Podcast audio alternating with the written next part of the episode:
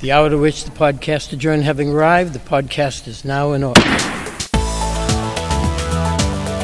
Let's gather in for this week's State House Takeout with the reporters on top of Beacon Hill at the State House News Service. Here's Sam Doran. It was a real newsy week on Beacon Hill, and as always, we join you here on the State House Takeout with 20 something minutes uh, encapsulating some of these top stories from Beacon Hill this week. And we wish we had more hours in the day, more minutes that we could talk with you about these things, but we'll we'll tell you what we can. Just last night, Massport got a new CEO, and Senator Mike Brady's case was referred to the Senate Ethics Committee, and we had so many other headlines throughout the week. Um, although since Tuesday night, uh, the governor Charlie Baker was uh, not around in Massachusetts for for most of these happenings.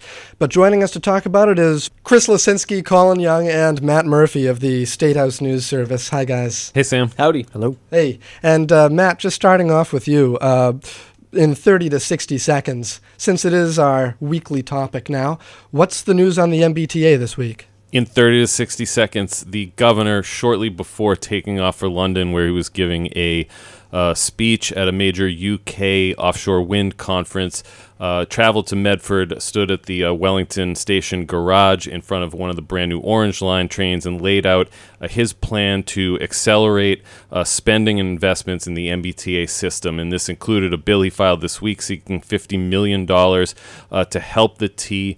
Uh, do this work that he says will require additional night and weekend closures. He's also going to be seeking some uh, contract procurement changes to state laws uh, that will allow the T to do uh, more work uh, faster, he says. And he's hoping that this will at least demonstrate to riders and give riders a feel that progress is being made to improve the reliability of the service.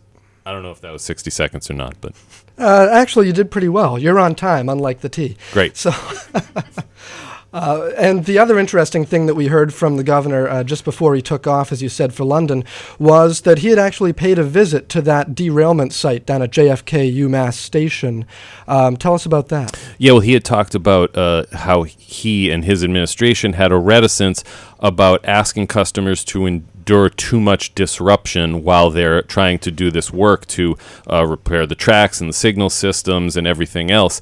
And I asked him what got him over that hump, and he said that uh, one night last week, he thinks it was Thursday night after his last event, probably around 9 o'clock in the evening, he had his troopers uh, bring him over to the JFK UMass station, and he climbed down off the platform and he went over to look at those signal bungalows, as we call them. I think the governor said he likes to call them walk-in closets, but uh, regardless of uh, the furniture metaphor, he looked at these signals. He saw up close how old they are, how close to the tracks they are, and he kind of got an appreciation, he said, for what it would take to both continue to run a service along these tracks and uh, fix all of this antiquated technology. So uh, he turned to his team and he asked them to come up with a plan to buy the contractors that do this work more track time, which is where we get to uh, more night and weekend delays, potentially workday delays, uh, and the ne- the necessary money to hire more contractors and engineers and shuttle bus drivers to uh, kind of speed up this work so that the short term disruption will lead to better long term prognosis for the MBTA. Hmm. So he went down after dark to take a sort of private peek at this site. Uh, is that uh, is that abating any of the calls uh, for him to get a Charlie card and take the T and, and yeah, the, um, the, those choruses that we've been hearing? Yeah, Governor Ride the T. I'm not sure that it is. I think it might actually just serve to reinforce those for people who say, "See, you went down there, you saw what it looked like, and you came up with a plan." Uh, I think it may only uh, cause people to want to see him ride the team more. Interesting. So uh, the governor's absence from the state raised uh, an interesting question heading into Wednesday and a weekly assembly of the governor's council, uh, the panel, the elected panel that uh, vets and uh, votes to confirm judicial appointments, and in this case, a nominee to the parole board. Um, and the governor would be needed in the room in order to help break a tied vote. And we didn't know, Matt, whether there might be a tied vote coming up this week. Uh, we ended up avoiding that in the case of Karen McCarthy to the parole board. Yeah, last week, uh, the governor's nominee, Karen McCarthy, she's the chief a prosecutor in the Springfield District Court, nominated to the parole board. She had a, quite a contentious hearing in front of the governor's council last week. It appeared that there were probably uh, what people thought were likely four votes uh, against her, which would uh, set up a tie. So this uh, nominee was already looking to be in jeopardy. And then we found out on Monday night that the governor was going to be in London, which added a new wrinkle to this whole process because there would be no opportunity for Lieutenant Governor Karyn Polito to break the tie if the governor wasn't here to take the gavel and preside over the meeting. But they went forward with scheduling the vote, which they didn't have to do. They didn't have to, though there was the situation where this nominee, uh, if there was no vote within 30 days of her nomination, which would have been, uh, I think, today actually, or maybe tomorrow, Yeah. uh, the governor could swear her in without the consent of the governor's council. So there was that hanging out there as well. But it all turned out not to be uh, kind of a moot point because somewhere along the way, uh, the governor wrangled a few votes and he actually ended up winning this confirmation five to three, in part because he renominated a parole board member, Charlene Bonner, who's been waiting over a year to find out her fate and whether or not she would uh, be allowed to stay on the parole board. But she is a forensic psychologist, uh, someone that satisfies the governor's council, or at least a, a good number of the members of the governor's council co- council's desire to see more social science people on the parole board and not just law enforcement, prosecutors, correction officers. Uh, and she was renominated, and, and one counselor, Terry Kennedy, who said he was on the fence, said he was kind of pushed over uh, the line to vote for uh, McCarthy and vote to confirm her because Bonner had been renominated. Right, because the makeup of the board is really what's at issue for a lot of these elected councilors. Uh, and we heard at that uh, contentious hearing you mentioned last week, where tears were flowing and so forth, um, that it wasn't anything about her qualifications or her as a nominee. It was her background in law enforcement as opposed to social sciences. Yeah, interestingly, there were a lot of people who testified against her, and right, like as you said, not because of her experience or her qualifications, but because there were basically too many of her already on the parole board. But uh, interestingly, this week, after she kind of took offense to that whole process, accused them uh, of treating her differently than they would a white male. Everything got a bit nasty. Uh, Bob Jubinville, one of the counselors this week, said that her response to that criticism only reinforced his desire to vote against her because he didn't think that she displayed the temperament when faced with some of that criticism Right, he said she necessary had- for a parole board nominee. He said she had distemper. He did. He said she had distemper. Uh, so I'll leave it at that. But uh, ultimately confirmed on a five to three vote. Uh, Counselor uh, Eileen Duff, uh, another person who was highly critical of the makeup of the parole board. She was a real surprise swing vote, I thought. Yeah, she was. A, a lot of the people in the room who had come thinking that they had at least the four votes to defeat McCarthy's nomination were quite taken aback when Duff voted yes, especially after she didn't give much of an explanation. And when we talked to her after, she said she was uh, playing the long game on the parole board. Right, because there's another member of the parole board whose term expired earlier this month. And so when we think about the long game here, uh, what game might she be playing? Yeah, we're not entirely sure what she was talking about, but she talked about playing the long game. You also heard Terry Kennedy, who uh, voted yes, uh, an, the other swing vote on that council for this vote, talk about how he had discussions with the administration. He was confident that they understood uh, what the council was looking for uh, in moving the parole board in a new direction. Uh, so the only thing that comes to mind immediately is the fact that member uh, Tina Hurley is uh, serving on an expired term, and the governor could replace her at any time. And her background is in parole. She was a parole board, a hearing examiner, and parole officer. So uh, there could be more changes coming. Interesting to see who he might nominate. All right, thanks, Matt. And uh, Chris, returning to our South Shore saga down in uh, Weymouth with that gas compressor station site, is it over yet? Well, if you listen to opponents of the compressor station, it's not over, but we did get a, a very significant step in the process yesterday afternoon. Uh, Jane Rothschild, the hearing officer who oversees all appeal cases for the DEP, came out with her recommendation that the air quality permit issued to Enbridge for the compressor station should be upheld, should stand in place, with a couple of minor modifications related to um, how it handles some of the facility's operations, but nothing that majorly uh, changes the significance of this. This is a huge blow to opponents who were hoping that this appeal process would be the way that they stopped this facility that they've opposed for years since it was proposed. Rothschild recommended some minor modifications uh, to the permit. Uh, what were those?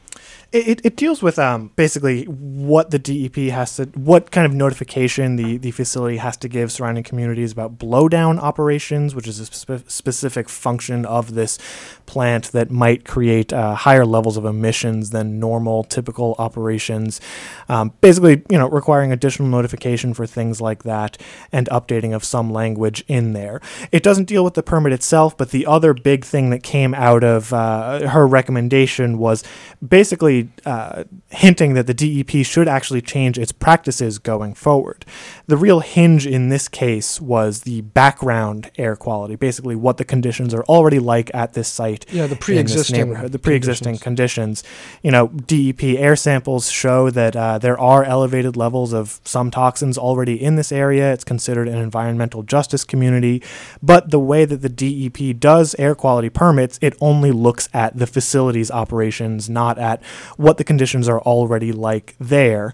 Um, so, on those grounds, she said she didn't have any justification to reject the permit because what the facility would do itself would not uh, exceed state regulations. But moving forward, she said the DEP should reconsider its policies and start considering those background pre existing levels because that would be a better way to prevent pollution and work with the community in the future. And also looking ahead, uh, some state lawmakers have a sort of response to this, right? The majority leader, uh, Ron Mariano from Quincy, uh, is pushing to move a bill imminently. Yeah, it met with uh, met with some folks from this group this week. Before we had this decision, it's worth noting they were uh, they were having this conversation, making this effort. Uh, Majority Leader Mariano told them that he's going to try to get a bill reported out of committee in the next two to three weeks that would basically require uh, a separate air monitoring station be built within a mile of this facility or any other compressor station. One of the problems that opponents of this facility have long cited is that the nearest uh, dedicated station to track air quality and track if the emissions are actually harmful is something like 11 miles away over in Milton, not that close to the facility itself. So the only data comes from occasional sampling whenever regulators head out there. Uh, Mariano and uh, a lot of other lawmakers who were there, some that I spoke to, said that it's not just the compressor itself. If you look at this area near the Fore River, right at the line between uh, Weymouth and Quincy, um, that for years and years and years there's been a power plant there, there's been a pelleting plant there, there's been all sorts of industrial operations that have, over a period of decades, released all sorts of pollution into the environment. I think. Uh, oh, he, he had, th- there's a great line in your story here about soot from the coal-fired Boston Edison plant floating through his home's windows. Yep, uh, Mariano recalled seeing that for decades, not just in recent months, for decades, uh, and that really underlined a lot of the frustration from these opponents because they see this compressor station as just the latest step in regulators not paying enough attention to, to the needs of their communities. And that includes Mariano, who said that he disapproves of the way that uh, Baker's DEP has handled this, but sees problems going back administration after administration into the past. So, what's next for the opponents of the gas compressor station? The, the BU professor, who we've talked about on this podcast before, uh, Nathan Phillips, uh, said that they're about to be in the bullseye of a toxic mess. Uh, so, do, do they have any further? Further appeal, or they, they go in a court, or, or what do they have planned? The the exact mechanics aren't clear yet, but I've heard some rumblings and some hints that they do want to take this into a formal legal appeal to the court once the DEP process is over. You know, this author from Rothschild isn't the exact final step in the process. The commissioner Martin Suuberg does have to issue a final decision probably by July 12th, but it's hard to imagine him uh, invalidating the permit after his own uh, case overseer recommended that the permits stand. So that will probably happen in the next two weeks, and uh, after that, we'll have to wait and see. There are several other permits that are under appeal, so we're not quite at the point where the facility is about to begin construction and imminent operations, but this is a, a significant roadblock cleared for the, the company. Interesting. Thanks, Chris. And uh, Colin, Colin A. Young. Sam Doran, Samuel L. Doran. Yes, sir. We had a couple of interesting stories this week from the uh, cannabis regulation world, uh, both of which you covered for the news service. Um, let's talk about hemp. Uh, there was an outcry this week from growers of hemp, uh, which is processed into CBD, which is short for. Oh, I had it. I just had it a second ago. It's CBD. CBD, which, is short for cannabidiol. Cannabid, yeah, cannabidiol. I had it right there. All right, which is the non psychoactive. Um, Exactly. So CBD exists in the cannabis plant, and it exists in hemp. Um, it you can't get high from it. I- Exactly. It's different from THC, which is the psychoactive component found in cannabis. Uh, T- the THC is what uh, gets you high. CBD does not get you high, but uh, people who use it and who um, advocate for it say that it, it it's, can essentially be a cure-all for any number uh, any number of ailments, from uh, anxiety, uh, insomnia, uh, and on down the line. So folks put it in foods and salads and smoothies and so forth. And uh, this week, or this month rather, the uh, Massachusetts Department of Agriculture, what, all but banned the sale of uh, food products that include CBD? Yeah, exactly. The Department of Agricultural Resources uh, issued guidance earlier this month that said any food products containing CBD, any product cont- containing CBD that makes any sort of medicinal or therapeutic claim, um, and any product with hemp added as a dietary supplement, and any animal food with hemp products uh, are banned uh, from sale and manufacture in Massachusetts. And this threw hemp farmers for a real loop because uh, they've only recently been able to grow hemp, and uh, many of these farmers say that they've been counting on being able to process their hemp into uh, CBD products uh, to be profitable enough in order to grow their farms and expand their farms and, and be successful as farmers. Uh, so they were out in front of the State House on Monday afternoon to call on the Department of Agricultural Resources to clarify the guidance. Uh, and uh, among those out there was Jim Borghesani, who was the spokesman for the Yes on Four ballot question a few years ago that uh, legalized marijuana. Right. Uh, and Borghesani pointed out uh, what he called an absurd dichotomy, where you can legally go into a store in Massachusetts and purchase um edible products that contain THC, that psychoactive part of uh, cannabis, uh, but yet the Department of Agricultural Resources is saying you can't go in and buy an edible product that contains CBD, the non psychoactive part. So, what was the impetus for this uh, guidance from the Department of Agricultural Resources? Well, it comes after the U.S. Uh, Food and Drug Administration uh, issued an opinion that said that CBD cannot be added to food or dietary supplements. Uh, and Massachusetts' Department of Public Health has also put out its own guidance uh, prohibiting the sale of any product containing CBD oils. Uh, derived from hemp. So right now it all exists in a, a pretty gray area. The the state doesn't directly regulate products with CBD. It's up to local departments of health, local law enforcement. Uh, I talked to Walpole Police Chief John Carmichael this week, uh, and he said essentially, look, you know, there's no law that says these products are explicitly illegal. Um, and he basically said, you know, we're not going to be going into convenience stores to police what's on their shelves in the absence of a law directing us to do exactly that.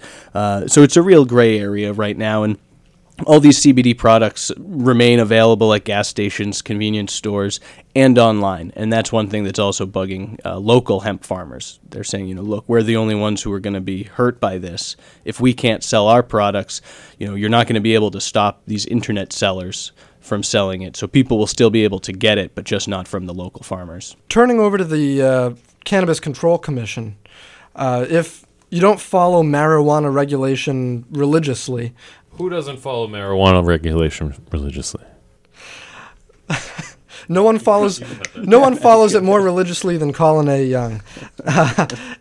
but if you don't follow it so closely, you might have thought it was all settled, right? Well, if you do follow it religiously, then this was like a, a high holy week for you. Well, sure. I mean, but we had the uh, ballot law. The legislature rewrote the ballot law. Um, we got some regulation. Uh, first legal recreational pot shops opened. Um, what were all these new regulations this week? Well, this is is now you. There's just one step of, of that process, Sam, that you left out, which was Yeah. uh, it, back in December. the Cannabis Commission took over control of the state's medical marijuana program. Initially, the two were separate. Uh, DPH had handled the medical marijuana program since that launched years ago, and the CCC started the adult use industry. And back in December, they merged the two. So the CCC now oversees all of it. So uh, regulators went through the process of um, revising, tweaking, and rewriting the regs for both the adult use and the medical market, kind of bring everything under one roof. Uh, how about a couple of just quick highlights since there's uh, there's a lot in the regs, but I should point out we don't actually have a copy of these regulations yet. The Cannabis Control Commission voted uh, late Thursday afternoon to accept the regs, but there are a number of changes that uh, still need to be made to them. Some decisions they made in the last few days, um, some grammatical and sort of administrative changes that they're going to make. So even though the commissioners have voted to approve these regs, uh, the CCC is not providing them to the public yet, uh, saying they're not ready for publication. Uh, can expect them early next week. But please, a few highlights, and I want to hear about body cameras. Sure, I'll get to the body cameras for sure. Uh, social consumption, that's one that's been talked about quite a bit. The idea of allowing people to, to use marijuana uh, at certain public establishments, like a smoking lounge or vaping lounge, really. Um, on social consumption, the CCC has decided that up to 12 uh, cities and towns will be allowed to participate in a pilot program for these social consumption sites, and that the licenses for things like you know, these cafes, you know, vaping cafes, if it's indoors, no smoking will be allowed. Um, those licenses for the first two years will only be available for micro businesses um, and uh, people who qualify for the CCC's economic empowerment and social equity programs. But certainly clearing the way for for the, that type of establishment in Massachusetts in the relatively near future. Interesting. Uh, on delivery, uh, that's another topic that the CCC has put off home delivery of marijuana. It exists in some forms and fashions now for the medical um, uh, side of things, uh, will be coming online for the recreational side. Uh, again, a period of exclusivity for economic empowerment and social equity participants. First two years, uh, you'll have to fit into one of those categories to get that license recreational delivery will only be allowed in towns where recreational retail is permitted. And there are a number of restrictions on where you can and cannot have marijuana delivered if you're a recreational customer. So, for instance, if you're a recreational customer, you will not be able to get marijuana delivered to your uh, hotel room. If you're coming in from, from some other state and staying You're in a town for hotel, a conference. Exactly. Um, medical patients, however, will be able to get uh, their medicine delivered to a hotel room or a motel room, just not to dorm rooms, university housing, or federally subsidized housing. And the body cam uh, piece that you mentioned, the CCC is going to require that the del- the drivers, the d- delivery uh, uh, drivers for recreational marijuana delivery, wear body cameras at all times and record every transaction. Uh, so pretty soon, if you if you go that route and have marijuana delivered to your house, the CCC will have a, a nice video of you there picking it up. Huh. And this is for what the security of the driver. For security of the driver and also um, uh, with the idea of trying to prevent diversion and sale to anyone underage. Colin, can we get it delivered to the state house? Just asking. We get Drizly, right? I think we could. You know, that might be a good story. What happens if you if you have marijuana delivered to the state house? Uh, as soon as these Just a thought. as soon as these licenses come online, that would be an interesting state house takeout. so, like I said, the uh, the full regs you'll be able to go through them line by line. That should be out early next week from the commission. Uh, the plan is to open a public comment period through August 16th and hold a number of public hearings across the state to get input on these uh, regulations, which I should point out are being published in draft form now. The CCC will vote uh, probably around September uh, to finalize these and promulgate the regs through the Secretary of State's office. All right, thanks, Colin. And as we look ahead to next week or the weeks to come, uh, budget watch. Uh, somebody, anybody, what's up?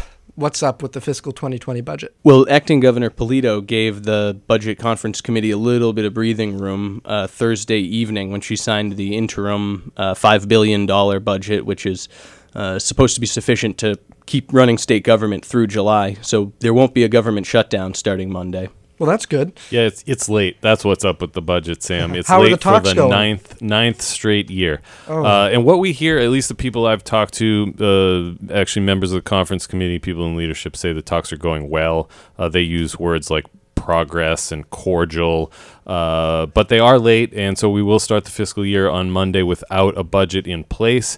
I do think there is a slight possibility, uh, maybe greater than slight, that we see some sort of deal over the weekend uh, which would uh, set them up to potentially vote Monday or Tuesday. But the next deadline after July 1st, of course, is July 4th, which is Thursday, and nobody wants to be working on the July 4th holiday. I think they all want to go into that long, long weekend with a budget done. So I, I'd look for it Monday, Tuesday, or Wednesday. Interesting. All right. And uh, looking forward to this weekend, uh, our Supreme Executive Magistrate is in London for the Red Sox Yankees game, right? He is Go Sox. Go Sox. Yeah, hey, I also hear um, this weekend is the the end of a tradition in Massachusetts. Is, am I right? It's, I think Sunday is the last horse race. Yep. Horse, horse racing is dead in Massachusetts. The horse race. No more- ends no more the horse race. No more. no horse more race. horse racing. I'll actually be up there, I think, tomorrow for the penultimate horse race. Post time is 12:55, right? The twelve fifty five, the penultimate pennies on the ponies. Indeed. And uh, we should also mention that next week, in observance of our patriotic Fourth of July holiday, uh, there will be a hiatus from the State House Takeout, but we will join you again the following week. Thanks very much, guys. Have a good weekend. Thanks to Caitlin Badian, our producer. Thanks, Caitlin. State House Takeout is a production of the State House News Service. And for a daily fix of State House headlines, visit massterlist.com. MASSterList with two S's. Thanks again for listening. See you next week.